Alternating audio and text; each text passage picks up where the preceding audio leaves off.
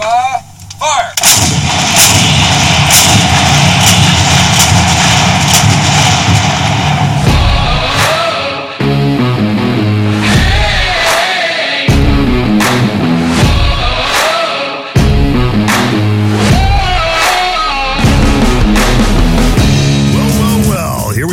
Live from Philadelphia, eight sixty a.m. W W D B Radio. Last week, you might remember I mentioned the name of a Marine Corps general by the name of Smedley Butler. He's famous in Marine Corps circles. Four-star general, highly respected, very honorable, very tough fighter. Ironically, he was a Quaker from Westchester, which isn't too far from here. Remember I said that? Marine General, the Quaker from Westchester. I spent a little time uh, when I grew up living in Westchester. I know a little bit about the Quakers from Westchester. It's a very important part of this story, but the point that I want to make right now is that by every measurable standard, Smedley Butler was a model Marine. His name and legacy are taught to Marine recruits in boot camp, and Smedley Butler's a leader that every American re- can respect. But none of that is why I bring it up here. It's what that he did, what he did after he got out that's most important. That's what I want to talk to you about today, what he did after he was discharged. He did something that we don't find very often today, and that is that he spoke up, he spoke out, and he spoke the truth.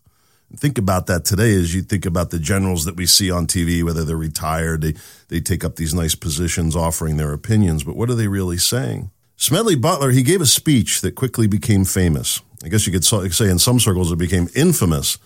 It was called War is a Racket. It was later produced into a book. It's about an hour long, not something that you might enjoy listening to. Uh, so I'm not going to go through all of that, but the content of it is very important. It's what he said that's important to know.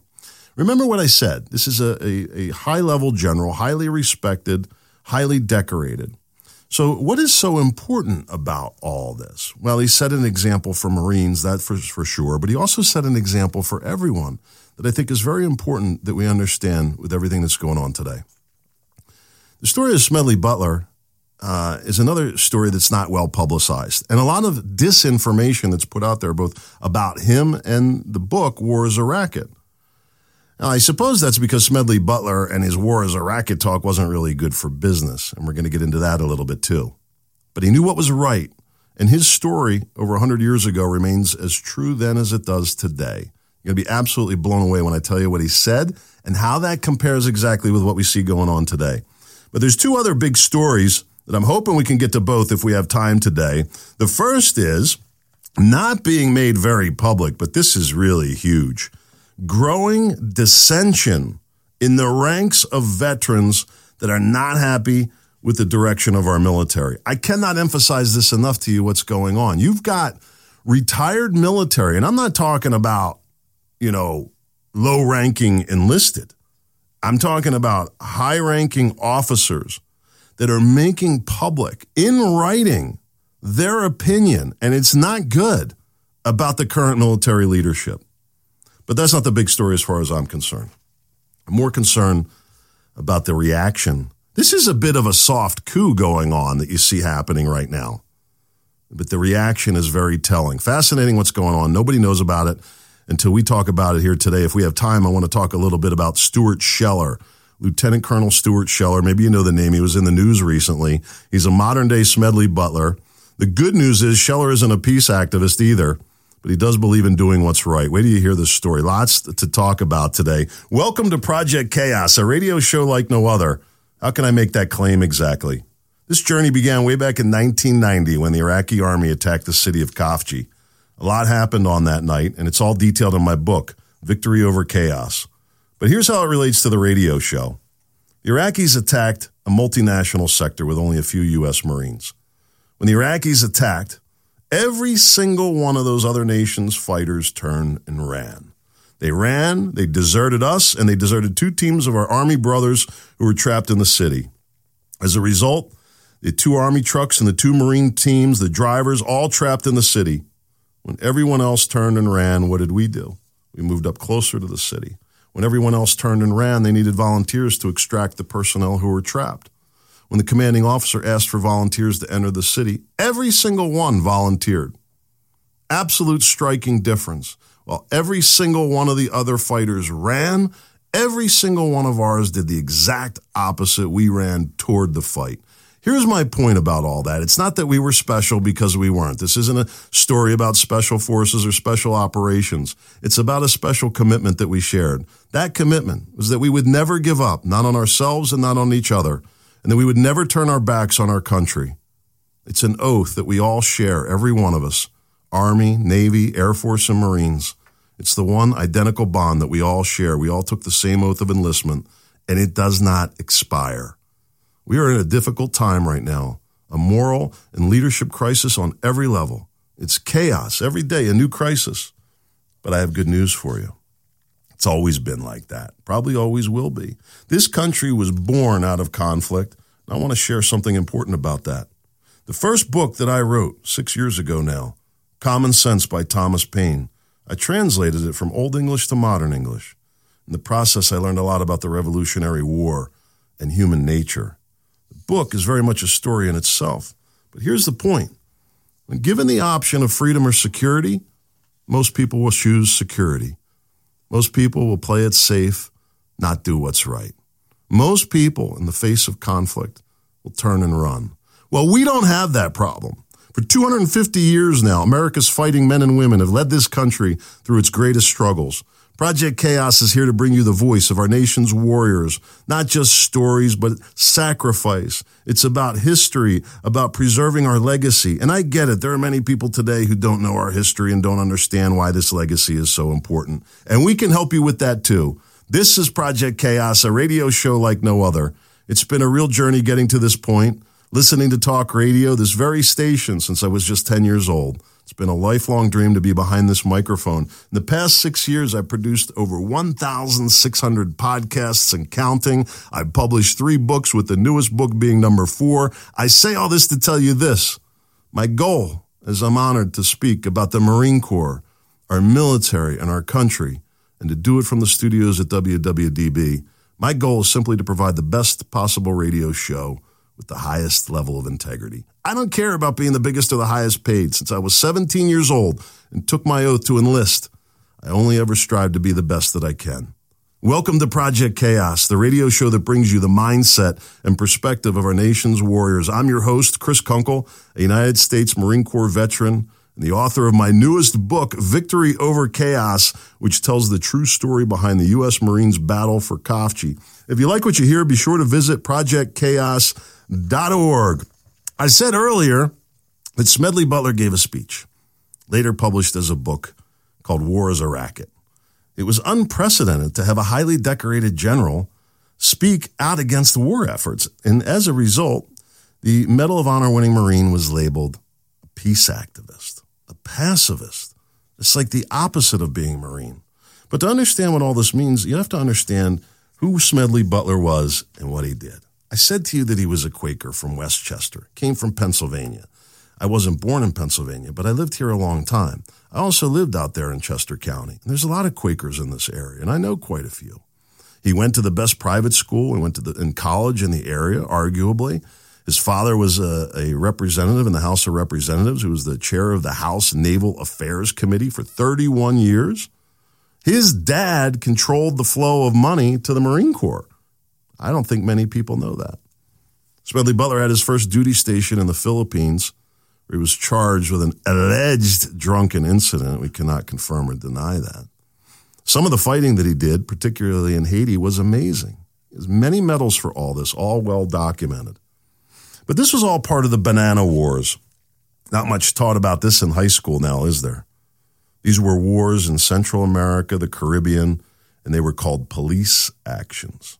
And they were meant to control farming in Central America, coffee, bananas, sugar, uh, other cheap labor like textiles as well. One company in particular gained from all this was the United Fruit Company, and it's quite a story in itself. That's where the origin of the term Banana Republic came from. It's not something that's made up. You can research that yourself. The point I'm trying to make is very questionable whether or not these were just wars. Smedley Butler was a vicious fighter for this cause of corporate greed. His admission, his way of describing it, not mine. Hard to say that these wars had much to do with defending the Constitution or even our national security, though, that's for sure. Going into these small countries and toppling their governments, basically. Any different than war on terror with a new name? Not really. Our, com- our, our military has been traveling around the world without any uh, c- clear authority to be doing what they're doing. But what is the point of all this? Who cares? What does it mean to anybody?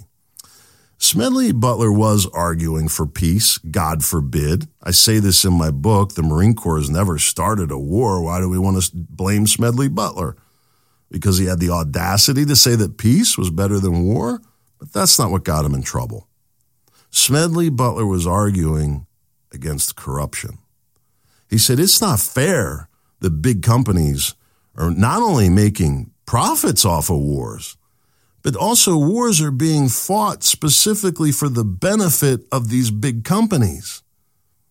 He said it's not good when business and government work together like that.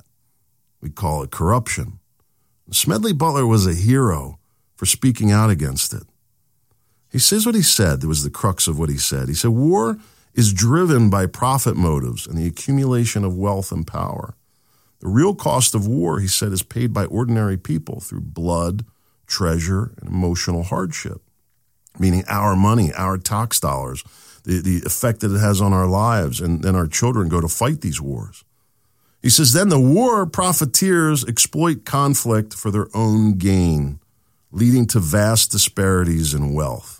Smedley Butler proposed a plan to dismantle the war machinery by basically saying all the money needs to be paid up front, all the capital has to be provided, before we draft any soldiers. Seems like a fair trade, doesn't it? Butler advocated for income limitations during wartime and argues that only people willing to fight should be able to fight a vote on war declarations. Interesting thought. You have a civilian leadership, right?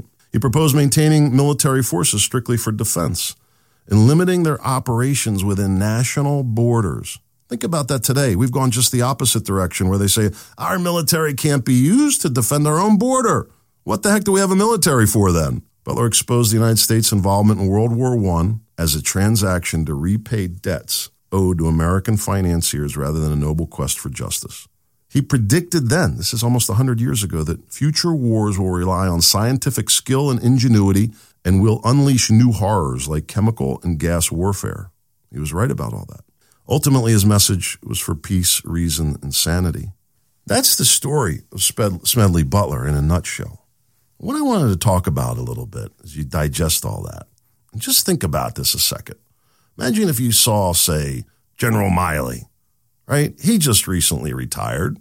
He was involved in the botched Afghan withdrawal, which came under a lot of criticism. If we get time, we'll talk about uh, Lieutenant Colonel Stuart Scheller's opinion on that. Why don't we see any generals speaking out today? Is there nothing to speak out about? That can't possibly be true because there's a whole list of, of former officers that are writing letters expressing their discontent. But that discontent is a little bit different than what Smedley Butler was talking about. I noticed this many times, even when the conflict in Ukraine started, we all watched that. And I thought it was odd to me that a war would start. I didn't even hear the Pope call for peace. Never heard a call for peace. It was very strange to me. Why don't we have leaders today that are willing to step up? The, the integrity just isn't there. We talk about whistleblowers. We had a whistleblower on last week, my brother Mike, who we got to have back because he has a lot to say. I was talking to uh, one of the guys that he worked with at the V A for a long time, a, uh, a Air Force veteran who, just unbelievable what I'm hearing. I can't believe it at all. We need these guys to speak up. If the generals can't speak up, how the heck are the Lance Corporals supposed to speak up? Do you want an environment where everybody stands by and says nothing? Does anybody read history anymore? Does the, does the name Auschwitz bring back any memories of people not speaking up? It's vitally important to the survival of our republic. I'll say this, uh, as a whistleblower myself, by the way, not in a military context, but having to do with our local government, I'm not afraid to speak up if I see something wrong. It's a funny story. A million dollars went missing from the town budget. Of course I was going to speak up about it. People didn't like that. I got labeled the same way. And I'll tell you what I found in the course of all that. And my buddy Mike will tell you how much he personally sacrificed in order to be a whistleblower, myself included, not nearly as much as these guys. How much did Smedley Butler sacrifice to come out and speak up like that? And look at what the response was. They didn't say, ah, gee, he has a point. He has a point. Maybe we should listen to him. Nobody said that. They, ah, he's a Quaker. He's a peace activist. He's not listening. He's not, he's, he's not speaking any kind of common sense. What did he have to say? He could have had his nice six-figure consultant deal. He probably could have had a nice job. He could have, he would have went into a nice retirement. He gave it all up. Nobody really talks about how that impacted his life. And, and people every day are doing this. Lieutenant Colonel uh, Scheller, I hope we get to this story. I found out recently his wife left him because of all this. A lot of people can't handle this. It gets to be very difficult. These men are heroes, men and women that speak up coming out of our military. We need to honor them, not bash them. We need to change this whole cycle. We need to respect them for what they're doing. Understand the amount of sacrifice that they put in during their duty, and then they're going to get out, and they're going to do it again.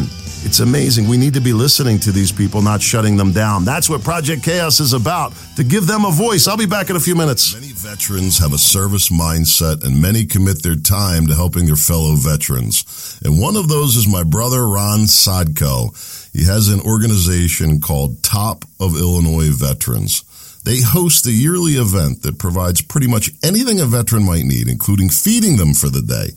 It's an amazing event. They bring together all these different agencies, all these different resources, and they make sure that their fellow brothers have everything that they need. And sisters. They provide clothing, help with the V A benefits, counseling, employment services, housing resources, and guess what else? Even a nice fresh haircut. How great is that? This is huge. Ron goes out there, and for those veterans, to be greeted by another veteran is a really big deal, I'm telling you. And that's not taking anything away from all the volunteers who selflessly, selflessly help with this. It's a great organization all around. The organization is Top of Illinois Veterans. They take donations at P O. Box four seventy-seven, Cherryvale, Illinois, six one zero one six. That's Top of Illinois Veterans, P O. Box four seventy-seven, Cherryvale, Illinois, six ten sixteen. My brother Ron, he puts a lot into this. You know why? Because he cares. But he needs help. He can't do it alone. I'll tell you my personal perspective. Uh, those are the veterans that are of us that are a little older and have a little extra money that we need to do our part to support our own. Top of Illinois Veterans at P O. Box four seventy-seven, Cherryvale, Illinois, six ten sixteen. This is my brother, Ron. This isn't somebody I met by email. I stood in formation with Ron. He's as solid as he gets. Help him out. The links are in the show notes as well. Here's a little personal story I like to tell. When I got home from the Marine Corps, I needed a job, of course, and I was lucky to land an entry-level position on a survey crew for an engineering firm. Now, little did I know what I was in for. Surveying, if you don't know, is an ancient art used to measure, well, just about everything, really. On the case of Stout Tacchinelli, we were primarily laying out new roads, developments, pipes, infrastructure, even railroad lines. It was amazing, really, taking mathematical equations and using it to lay out buildings, roads, and properties. It seemed like back then if there was a project going on in Montgomery County, Stout Tacchinelli was involved. Michael Tacchinelli, a little younger back then, was the party chief. We hit it off well because he operates in a very disciplined fashion. It's true, survey, like a lot of things, has changed. It's all digital and computers now. But just like successful military units, engineering and land surveying still require professional discipline that delivers accurate results. Michael's been doing it now for over forty years. Of course, S T A Engineering has all the latest technology, but it's the decades of experience delivering top-quality results to developers and property owners across southeastern Pennsylvania that matter most. If you need survey, help with zoning, subdivisions, business expansion, make sure you get the right surveyor and engineer. Complicated projects require the right professionals to make sure the project is completed smoothly. Michael Tacchinelli and his team of professionals at S T A Engineering have a long, strong track record of delivering results. Check with any municipality in the area, and they've likely seen an S T A Engineering plan. Make sure your project is handled professionally. Contact my brother Michael at S T A Engineering. S T A Engineering, land surveyors and engineers ready to help make your next project a success. S T A Engineering. Ask for Michael Tacchinelli.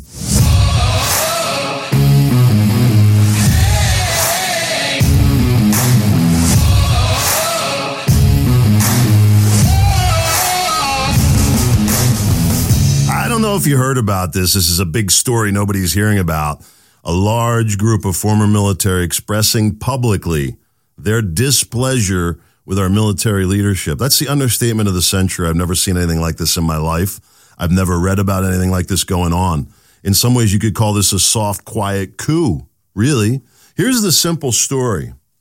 In the Marine Corps' uh, desire and quest to stay, quote, relevant, Marine Corps has come up with a plan, or I should say the Commandant of the Marine Corps, will give him credit for this, has come up with a plan called Force Design twenty thirty. Now, that's the first thing that ought to catch your eye, that the Marine Corps is going to start talking about what they're going to do in six years. Never in my life have I heard of such foolishness. The Marine Corps doesn't talk about what we're going to do, and we don't talk about six years down the road. We talk about what we're going to do now, tomorrow. It's not an attack plan. We'll get to that.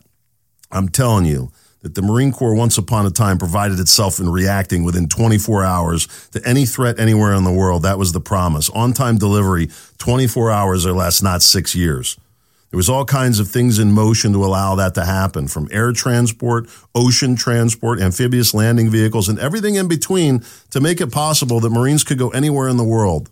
And just like the stories I've been telling you, for nearly two hundred fifty years, the Marine Corps has a perfect track record of amphibious landings. Why would you want to mess with that? Well, they want to say we want to update it. Okay, I'll go along with that. Force Redesign twenty thirty, that's where we're at. Well, isn't that a little bit of an uncanny tie to, uh, what's it called? Oh, yeah, U N Agenda twenty thirty. How's that? Mm, very interesting. Smedley Butler saying we can't go along with the corporate globalists. Now we have the Marine Corps following the same agenda from what I'm seeing. I'm going to tell you in my review of all this information, there's something very sinister going on here. Everybody listening should pay attention. This is an absolute threat to the security of our country. The Marine Corps has always been the spearhead, the first to act, and the first to react. And now, thanks to some politicized commandant, we're going to take on a new plan. After two hundred fifty years of strong history of doing everything our country ever asked, now a new commandant has a new plan. Well, I took a look at the plan, and I'll be the first one to tell you. Some of it's pretty good. I mean, they've got some good points in there. I see they want a new retirement plan that would be more fair to personnel who are in the military but don't retire from the from the military. You know, if you um you spend nineteen years in the military, you never make it to twenty, you get zero for your retirement. I don't know. I guess the Social Security withholding, withholding is done, but the money for the retirement, it's a bit unfair, some people have said, that you know, you in twenty years is an all-or-nothing proposition. You can stay in thirty, you get a little bit more money, but essentially they want to balance that out. Okay, I thought that was a, a good idea. Uh, I think I think I would totally support that there would be a better plan in that regard. But remember, many people prefer security over freedom, and so they'll argue against all this. They'll say that we need to preserve the retirement benefits. That that uh, we're in a place that either way, it'll be good to, to let the de- debate unfold, I suppose, uh, and we'll see this as a positive part of Force Redesign twenty thirty, that our military will have a better retirement system. It's all great, right? I see that they want to improve military logistics. I talked about the planes and getting things around. Wars are won by log- logistics, creating redundancies, a logistical web, they refer to it as. I support all that. There's a chapter in my book, as a matter of fact, Victory Over Chaos, chapter talking about the issue of logistics. That's how important it is. Wars are won with logistics. And so the guys on the front lines, they need bullets, they need bandages, they need fuel, and they need everything in between. But they also need food, they need boots, they need clean socks, they need a place to go to the bathroom and a place to clean up occasionally. It's a huge burden. Just to give you an idea, the ratio of support from the front lines is usually two to one. All that to say that I would support that they would make improvements to the logistics system, even though it had a good system. It's something that Bear is reviewing. Okay, two points for the new plan. From what I saw firsthand at the poor conditions of the base at Parris Island, I hope this initiative would also gain some traction, that they want to invest in military installations, Marine Corps installations, as part of Force Design twenty thirty. But that's about all I have good to say about this program. Better bases, better logistics, better retirement program. This plan removes all tanks from the Marine Corps, removes a lot of artillery, reduces Marine Corps infantry, and even less helicopters. With open references saying that we'll leave it up to the Army. That why does the Marine Corps need tanks is the argument when the Army has tanks. I could do a whole radio show on this, and maybe we should. I'll just say this briefly. About two years ago, I read a book by General Mad Dog Mattis. Maybe you remember that name. I got to meet Mad Dog Mattis when he was a lieutenant colonel back in the day.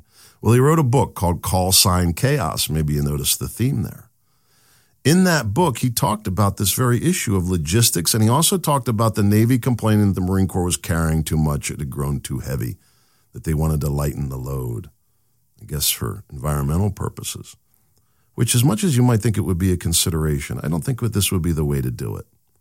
Either way, not me, Mad Dog Mattis, explaining that the Marine Corps has always relied on its own security. If you read the book, you'll find out why Corporal Ingram, stranded, abandoned on a rooftop in the middle of the city of Khafji, he didn't call for air power, he called for, called for artillery. Why? Because he couldn't wait. Couldn't wait for the air power. Do you understand? It was minutes away, and those minutes would have made all the difference. Whether it's airstrikes or air support for security, zero time on target is what's what matters to the Marines on the front line. That's what matters most, and there's no way you're going to do that by reducing the amount of tanks and artillery are available. So now, we have a plan, and we're going to talk about it, what, in six years, whether or not it's going to work or not? The plan makes no reference as to how these items are being removed or going to be replaced, how they're going to handle that. The whole document, very wordy, using big words that aren't necessary. It seems to me that this was the general's best attempt at building up his career. The worst part is that the goals are unclear and the outcome is even less clear, especially as it stands in the current military environment. I'm not a, an expert on the current military environment, but I know a little bit. I see huge vulnerabilities, vulnerabilities to our military today that didn't exist years ago, because of changes that occurred primarily in technology. Our reliance on the internet, for example, this is a real issue as cyber attacks become a problem. And so are the use of drones. These are probably the big two. The implementation of drones on the battlefield by our adversaries has significantly changed the way we need to operate on the battlefield, the way we can operate on the battlefield. So I totally agree that some changes are necessary. That's always been the case, always adapting to what's happening on the modern battlefield. Seems to me that we should be investing heavily in our own counter-drone technology, which we are to some degree, and then implementing that with our own known military methods that we know for a fact work. And I want to be fair with all this. I didn't complete a complete review of this whole report, and I'm not qualified to do that anyway. But the bottom line is this. I'm telling you as a veteran myself, I don't even really understand what they're doing. It's not clear. If I don't understand it, how are the Lance Corporals supposed to support it? At the end of the day, my opinion on this means nothing. But you should know this. It's not just me. There's a huge pushback on this. Imagine that the veterans with opinions come out and speak out about those opinions. Is that a bad thing? And and it's not just Lance Corporals and senior, uh, junior enlisted, like I mentioned earlier. These are senior military officers that are speaking out in great detail. They've written, sent, and published letters publicly condemning what our military leadership is doing. It's unprecedented, which is why I say this is like a soft coup. But there's something else that I want to bring to your attention about all this. And that's the counterintelligence. In other words, the pushback to the pushback. You have here a situation where you have well-meaning veterans doing their best to speak up, saying, hey, something doesn't seem right here. You might want to take a look at this. Suddenly the establishment doesn't like it. They're going to push back. Now they've created a whole and implemented a whole uh, counter-propaganda campaign. For this piece that I want to share with you right now, it was led by Real Clear Defense. Real Clear Defense is a sub-organization of Real Clear Media. And this is a great example of what you see going on in our media today in general, probably why so many people have lost faith in our media. Real Clear Defense was created at the request of the Pentagon and the Hill, staff on the Hill. In other words, the swamp. Oh, staff on the House Armed Services Committee as well. The whole swamp, I guess you could say. It was these groups, not the American public, that felt that existing defense coverage was fragmented and needed to be one place for all information about military affairs, defense policy, national security, and foreign affairs. I don't remember ever talking to one of my neighbors that said that. They're going to take your tax-deductible funds for Real Clear Media, which is the, the larger organization. They say that your donation supports all their efforts to help promote an informed public disclosure and debate. They say you are investing in the maintenance of democracy. I would say that is a lie. You might as well send your money to China. Here's what Real Clear Defense has to say about this. There was an article published in Real Clear Defense called Broken and Unreadable: The Tragic State of Foreign Force Design Dissent. Not the force design itself, the dissent. They're going to put out an article. Right? They want to fight with their fellow veterans. This was written by Richard Protzman. I'll tell you who he is, but let me tell you first what he said. The Marine Corps, he says, weathers storm after storm when the nation calls, but no storm has been more disruptive or threatening to the culture of the institution than the persistent public criticism of Force Design twenty thirty by retired senior uh, leaders and their allies in Congress and the media. I don't know what allies in the media that is, or Congress for that matter. Multiple examples have surfaced just in the last month, including a Wall Street Journal piece suggesting that the Marine Corps may be unable to respond to other crises around the world, and a piece by retired general officers, including prior commandants, the highest rank, also suggesting that the Marine Corps is presently unable to continue serving as a nine one one force because of structural changes to the force. Both pieces are devoid of actual evidence that the Marine Corps has been unable or unsuccessful at any mission or operation, nor do they offer any analysis of the investment and reinvestments made by the Marine Corps. Finally, neither offers a meaningful solution. This is what Captain Richard Protzman had to say. Oh, I'm going to say to you, I have a little bit of a rebuttal on that. There's plenty of evidence. There's no evidence of is how this little fairy tale that they promoted is actually supposed to work. It's never been tested. By the way, this is a Marine captain who wrote this. He's a lawyer and a weekend warrior, a reservist. We'll come back to all that. I don't mean to be disrespectful to reservists, but this can't stand. And just remember, he started it, not me. Force Design twenty thirty was implemented in twenty eighteen by the thirty-eighth Commandant, General David Berger. It represented a necessary uh, shift and departure from the ground wars um, in, of Iraq and of Afghanistan to near-peer multi-domain conflicts and threats. What does that mean in plain, simple terms? The obvious pacing threat is China. Really? Nah, and as far as I can tell, I don't know why we would want a war with China.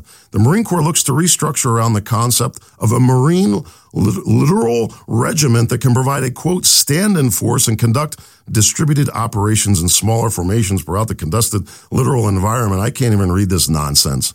The purpose of Force Design twenty thirty is to enable Marines to provide maritime defense and offensive capabilities to a naval expeditionary force in support of a naval campaign.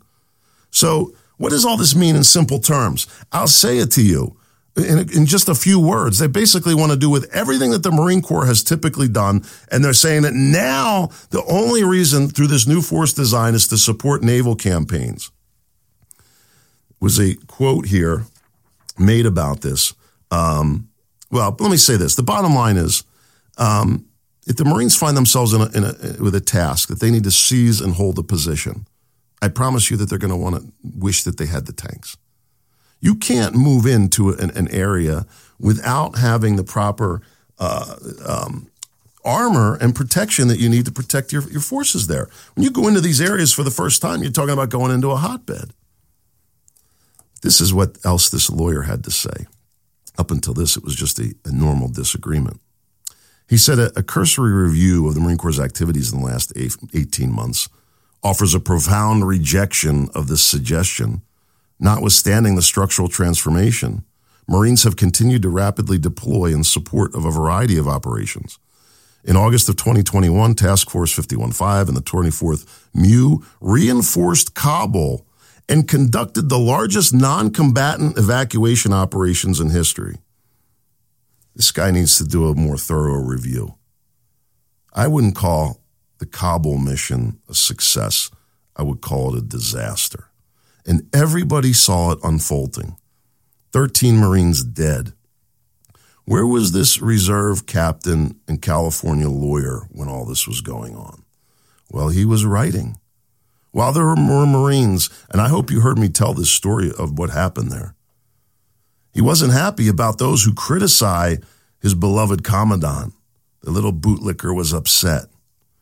Here's what he said. He said, the Marine Corps needs visions and solutions. Force Design twenty thirty offers a vision. Marines of all ranks and experience need to provide solutions. Oh, really? He said, the publicized debate among senior officers is uh, anti-ethical to our ethos. He says, debate is honorable, but Marines need to have the courage to embrace change and the commitment to see it through. Boo-hoo, what a scam. When we come back in just a minute, I want to talk a little bit more about why this is a scam, how it ties in with everything that Smedley Butler had to say. He predicted everything that we see going on today, but now the reserve captain wants to make an argument that we shouldn't speak up about it. Well, we are. We're here. We'll be back in just a minute. There's over ninety thousand self-help books on Amazon. ninety thousand self-help books. With that many books to help people, don't you think that all the problems would be solved? ninety thousand books to choose from. You'd think you could find the answer to just about any problem, right? But with all those books, they haven't solved all the problems. As a matter of fact, there's more problems than ever. forty million people suffer from anxiety. fifteen million people with depression, eight million people with P T S D, and that's not even touching all the people that are living a life of quiet desperation, people just getting by, people going through the motions just trying to survive, people that have given up on their dreams if they ever even had any in the first place. So why would I write another self-help book? Here's the thing I've noticed about the self-help and personal development business. The information that's being put out there is mostly philosophical, and it's mostly the same information being repeated over and over again. I saw a recent poll saying that eighty percent of young people feel that they could write a self-help book. Well, talk is cheap. I haven't seen any great bestsellers appearing on the list. Fact is, most of what's out there is theoretical, overly general, and lacks clear instruction. It lacks a plan. And so what you have is an entire industry that's selling the same information over and over again. That's why I wrote Be the Lion, to give people a definitive plan for achievement so you can succeed at whatever you want, so you can stop dreaming and start doing, stop accepting and start accomplishing. I'm not what you would consider a self-help guy. I'm not a motivational speaker. I'm not a coach or a consultant or a guru. And here's the thing. I'm sharing with you specific examples of what works. By works, I mean methods to approach any goal that have produced spectacular results over and over again. For example, I've often said that if you want to get good at something, do it often. If you want to become really good at something, do it every day. But if you want to become the best, you're going to have to do it more than once a day. In other words, lots of hard work. There's an old saying, those that can't do, teach. I don't mean to be disrespectful to teachers, but here's the point. The personal development business has turned into one of those get-rich schemes where somebody tells you how to get rich and successful, but they're the ones that are telling you how to do it, and if you buy the program, you're making them rich. Yeah, they're getting rich, telling other people how to get rich, but the reality is very few people ever get rich off of the advice they offer. That's what motivational speaking, personal development, and self-help is turned into. Not exactly, but you get the idea. I have a friend that owns a bunch of businesses, super successful guy, worth, I don't know, probably over one hundred million dollars. This is a guy that knows business. He says companies that focus on profits rarely achieve it, and companies that focus on solving a problem or a need are usually very profitable. That's why I focused on sharing the simple solutions. Check out my book, Be the Lion. It's available at all major retailers. Be the Lion, The Secret to Massive Accomplishment. Whether you feel like your life's dreams are slipping by, or you just can't get started, or you're mired down by negative thinking, this book will make sure that this year is the best year of your life. Don't take my word for it. Check it out for yourself. The book is called Be the Lion. Make it a great day.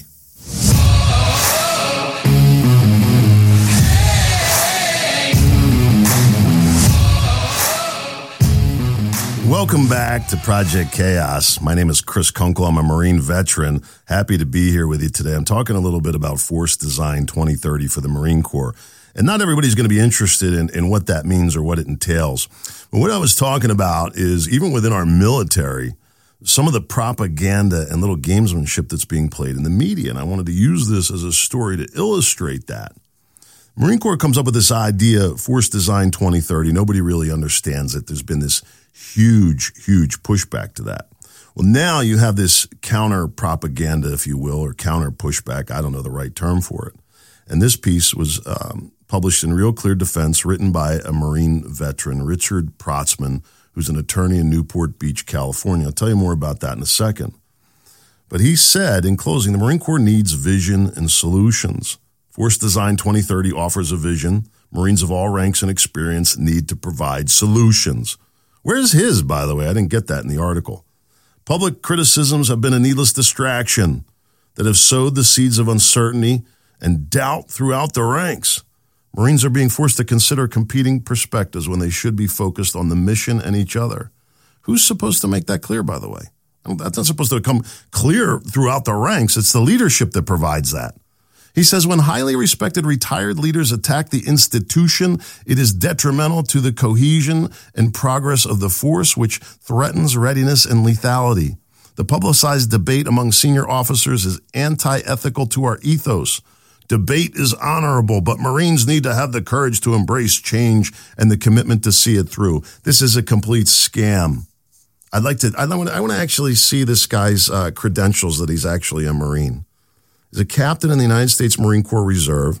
It says here on the bottom of the article that the views expressed are those of the author and do not necessarily reflect those of the U S Marine Corps, the Department of Defense, or the U S government. A reserve captain and lawyer. I'll bet you this guy has never seen dirt under his fingernails. Don't worry, we'll take care of our own. I'm going to be reaching out to him to talk to him about this. Reserve Captain Protzman telling us that we don't have the right to speak up. Now, I'll say this. Some of you are going to say this, and I, I want to make this point so you get where I'm saying. How many times have you seen this in the news where they're going to bring in some pundit and the friend, well, it's complicated. You wouldn't understand. We do understand. This is the expert. They're going to come on and say, nah, you're not right about this, and you need to just keep quiet. Well, what do I know? What do I know? People are going to ask that. How do you know, Chris? What do you know? To, you know, you're referencing, the, well, here's my evidence. You ready? I now reference Exhibit B from the United States Naval Institute reported, provided by another Marine captain, active duty this time, Captain Nathaniel Lambert. He says, in part, Force Design twenty thirty has yet to provide the Marine Corps a suitable replacement for the capabilities of their recently divested M one A one Abrams tank. See, the prior article didn't mention they already got rid of the tanks and the artillery. It's gone. My unit is gone with no replacement. He said this is it from the U S Naval Institute now. While emerging doctrine focused on China and others has little to say regarding offensive ground maneuver, and it is not difficult to imagine a future conflict in which Marines would be fighting in more typical ground or urban environments. After all, the world is full of threats to U S interests besides China. I think I said about the same thing. As such, Marines must ask, how can they accomplish that mission without organic tanks if they don't have their own tanks? I mean, if we're going to take away their tanks and artillery, why don't we just take away their rifles too? While we're at it, why don't we tie their hands behind their backs? The U S Naval Institute says this. Armored vehicles are unquestionably vulnerable to multiple relatively cheap methods of anti-armor attack. This is what I was talking about. And tanks must expose themselves to maneuver close enough to engage the enemy's defensive positions. However, uh, recent fights have shown that tanks still can have a decisive impact during offensive and urban operations. Well, no kidding. It's been proven for hundreds of years. As anti-armor capabilities improve, anti-armor technology and tactics will adapt to increase survivability. What a novel idea. Adjust the armor to the threat, not ditch the tanks. They say here, as such, Marines must ask how they can accomplish that mission without tanks. This issue was first raised back in twenty twenty-two by Colonel Tim Barrick, asking, can a light infantry force seize ground or destroy an entrenched enemy, especially in urban terrain without armor? The answer is yes, but light infantry units will suffer higher casualties and face lower chances of success in doing so. Without tanks, an infantry unit lacks the capability to rapidly close with an enemy defensive position, reduce its fortifications, and penetrate that opening. The bottom line is that they say, the bottom line is they say that Marines find themselves tasked to seize and hold a critical position. They will wish they had the tanks. This is a critical mistake, but what's more critical is for a, a publication and a, and a Marine to come out and say that we have no place opening our mouths, that it's not for us to speak out. Maybe you remember last week I remember, uh, mentioned a guy by the name of uh, Lieutenant Ted Macy. He spoke out about vaccines and testing that was going on. Was that wrong too? It's not wrong. It's right. It's completely right. And Marines need to do more of it. Our military needs to do more of it. And this is just the beginning. I'm telling you, listen, I have a, a good friend of mine, myself, and we're about to bring on a third, all whistleblowers in government operations not having to do with the military, in their case, the V A. My point is this. You can go listen to the experts on C N N all you want, but you might want to pay attention to the people that are actually doing it, people like Lieutenant Colonel Stuart Scheller. A few weeks ago, I mentioned his name. And let me tell you real quick uh, who he was, and then I'll tell you the story. He became famous due to a video that was published critical to the withdrawal of Afghanistan, which I was also critical critical of. This is unprecedented that he came out and did this video. Lieutenant Colonel Stuart Scheller was a model Marine by every standard. Maybe you notice a theme here. Every single one of these whistleblowers was. seventeen years. seventeen years of service to the Marine Corps with a perfect record. seventeen years of his life. This guy had done things that many people could only dream of. His name is Lieutenant Colonel Stuart Scheller. He's got a, a, a mass of a salad pinned on his chest. This guy has more awards and stars than Chesty Puller. Not really. But he was well-liked by his Marines. He served with one eight. If any of you know anything about that unit, you'll understand the the, uh, the, the significance of that. He was a, a, called a by-the-book leader. He became a company commander at the School of Infantry. These are very difficult positions to fill. He cared deeply about his Marines, where he would regularly check on them. And uh, he was even chosen to be a training officer at the basic school, which is where the officers are trained. He might have even trained the captain that wrote that article for Real Clear Defense. Imagine that. I know it doesn't matter to a lot of people. But these awards and these medals, these ribbons were given out for a reason. Now, this is all part of the anti-propaganda, too. They want to say that these awards, these ribbons, they don't matter. That somehow by me wearing a ribbon, that somebody else doesn't like it, that it takes away from their service. But that's not true. We wear these medals because we earn them, and we earn them the hard way. Stuart Scheller, for his part, I noticed, because it's always the first thing I notice about being a Marine, how well did he shoot is really the only thing I care about. At the end of the day, if you're in a foxhole with another Marine, I guarantee you there's only one thing that you're going to be concerned with. How well you shoot. How'd you qualify on the range there, buddy? You can talk and talk and talk, but at the end of the day, when things go badly, I need to know that you know how to shoot. Lieutenant Colonel Scheller had an expert rifle badge, the top honor. Lieutenant Colonel Scheller also had an expert pistol, pistol badge, the top honor. And not only that, but he had multiple awards for both, meaning that this guy shot expert with the pistol and the rifle multiple times. I'm going to tell you, as somebody who shot fourth award rifle expert, ten for ten at five hundred yards with open sights, it makes a real difference when you deploy. It gives you a level of confidence that I can't really describe, knowing that you can hit a target at five hundred yards easily.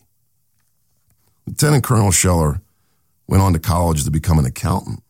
He didn't want to do that. He wanted to do something else. He was a warrior. He became a Marine. He cared about his Marines. He spent seventeen years serving the Marine Corps. His final stop was back at the Inf- Infantry Training Battalion in North Carolina. Many people never even stepped foot on this ground.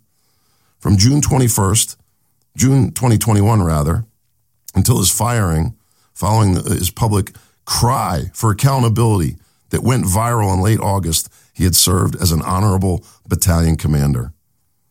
While Scheller says that the attack in Kabul, which claimed the lives of thirteen service members, including Marines, sparked him to speak out on the uh, August twenty-sixth, twenty-first withdrawal, and the rationale behind it was more complicated. He said it wasn't complicated for him. I promise you, he didn't hesitate when he decided to speak. It wasn't complicated at all. He knew that he had to. Here's what he said. He says, now remember, this guy was a commander. He trained, he was, it was the, the battalion commander at the School of Infantry. He taught at the basic school where he was teaching other young officers. Now he's seventeen years in. He's senior, right? He's not in Kabul. He sees this going on. I saw it going on. As soon as they made the announcement, I said it. Marines are going to be dead. He knew the same thing, but he didn't say anything at that point because he couldn't. I keep trying to say this with Project Chaos. I'm free to speak up as much as I want. I have to. He knew that he was on active duty, that he wasn't free to speak up in the same way. There's Scheller. He's watching this unfold. He had to be going crazy. All these people that he knew that he had trained for all these years, guess what happened? He starts to get text messages. And he knew, he felt in his gut that the failure of the withdrawal in Afghanistan was never going to be addressed by senior leadership, and that the conduct of the entire war would never be called into question. He said, I sat there in my chair and thought, I don't think senior leaders get it. He said, I don't think they understand the failures. I can't think that in military history, at least over the last thirty or forty years, there has been such a monumental failure. And not one person has even acknowledged it. You understand the pain and damage that that does? Not just the, the thirteen military that died, they're dead. They don't care. How about the rest of the unit that was there with them that has to live for the next forty years with this lie? Scheller felt that the only way there would be even an attempt at accountability for the withdrawal was for him to speak out publicly. If not him, then who? If not you, then who? He said, I thought I'll make one video. I'll explain some of the things I think they should have done and demand accountability because that's what I think we deserve. There's been a lot of public speculation regarding Scheller's decision to go public. He sacrificed his entire career. Remember what I talked about earlier about the retirement? He'll get zero. He gave it up. It cost him his marriage. I just learned that recently. I don't know. We need more of these people. The Marines that, that spoke with the Marine Corps Times, the Marine Corps Times published an article on this. And the Marines that they spoke with, even though they couldn't speak publicly because they watched what happened to him, the Marines weren't able to say it publicly, but they said, no, we're, st- we're standing by the side of Lieutenant Colonel Scheller. Thank God he spoke up. If Stu is upset by the current situation and the, the lack of accountability, this is what the Marines said, not Lieutenant Colonel Scheller, not me, not the pundits, not the experts, not the generals. This is what the infantry Marines had to say. They said, if Lieutenant Colonel Scheller is upset by the current situation and lack of accountability, America needs to listen. This is what the Marines on the ground had to say. Not the pundits, not the politicians, not the generals. The Marines that were there, they said that if Lieutenant Colonel Scheller is upset by the current situation and lack of accountability, America needs to listen. How would you compare Lieutenant Colonel Scheller with the lawyer captain, the reserve lawyer captain saying, telling him to stand down? Who does he even think he's talking to? He knows nothing. Look at how the young Marines in Scheller's command responded compared to these college graduates. It really speaks to the level of the problem. We've got a long history. Smedley Butler, highly decorated and respected Marine, shocked the nation, shocked the world when he spoke out, published War is a Racket. Everyone should read it and understand it, predicting the future one hundred years ago. Now we have Force Design twenty thirty, stirring up trouble. And here's the problem they don't want to tell you. This, they want to talk about what they're going to do in six years, but they've already pulled out the assets, leaving the Marine Corps vulnerable in the meantime. For six long years. Do you realize that for some Marines, that will be two full enlistments? Why would we do that? What is the danger that we're putting our nation in by doing that? I told this story. Saddam Hussein invaded Kuwait. Four days later, we were on our way there. Four days later, we arrived. We had an entire Marine on Marine regiment on that beach ready to go. You look at the remarkable act of integrity and sacrifice that Lieutenant Colonel Stuart Scheller has made, a decorated, respected Marine, risking his re- career, his retirement, and his personal life to publicly criticize the fa- flawed withdrawal from Afghanistan. Thank God that he did. In the face of this in- adversity, when the stakes are high and the path is difficult, these stories of people like Smedley Butler and Lieutenant Colonel Stuart Scheller, they can serve as beacons of courage, igniting in us our own integrity and our own commitment. They chose to speak out. They chose to question. They chose to demand accountability, not for their personal gain, but for the greater good. And I've asked this question before. Whose side would you rather be on? Would you rather be on the side of somebody who stands for that, or somebody who's going to lie and spread simple half-truths? Somebody who's going to smear the relation, the uh, reputation of these great men. It's been a great day here at W W D B. Thanks so much to the sound team. Appreciate the opportunity to be here. Thanks for listening. Thanks to our sponsors. We'll be back next week. I hope to see you there. Don't forget to visit project chaos dot org. That's project chaos dot org. You can get all the information about my new book, and be sure to sign up for my email list. That's project chaos dot org. I'm Chris Kunkel. I'll see you next week.